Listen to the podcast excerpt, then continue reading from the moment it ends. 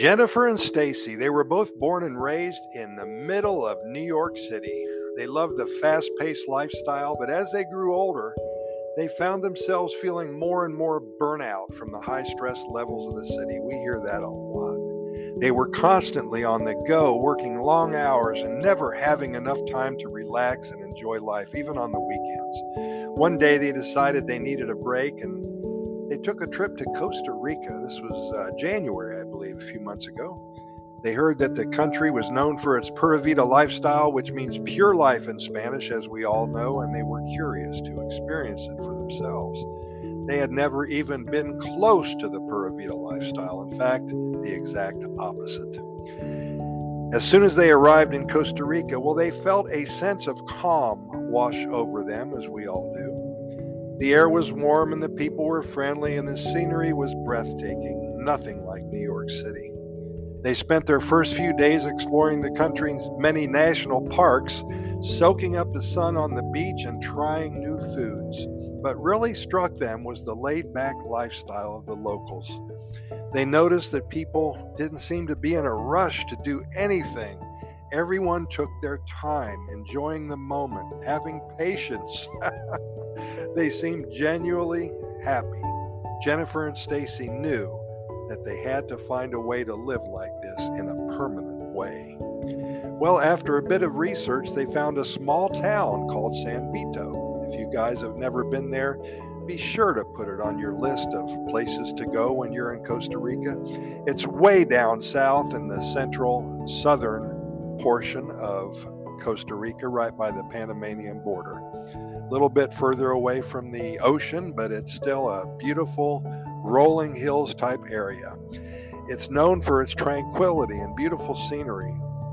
They immediately fell in love with the place and knew it was where they wanted to live. They found a small cottage to rent for the first year or two, and within a few weeks, they had packed up their belongings and were on their way to their new home in San Vito, Costa Rica. They had set themselves up to work remotely, so the income was still coming in, but on their terms.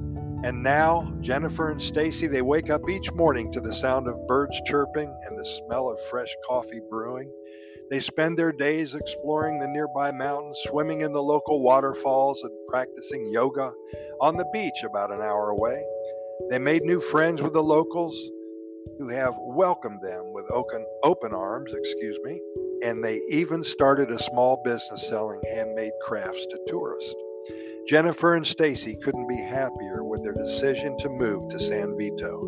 They found a new sense of purpose and happiness in their lives that they never thought possible in New York City. They've truly embraced the Pura Vida lifestyle, and they know that they'll never look back. And this is a very doable equation for anybody. Contact us for information. Costa Rica Good News at gmail.com.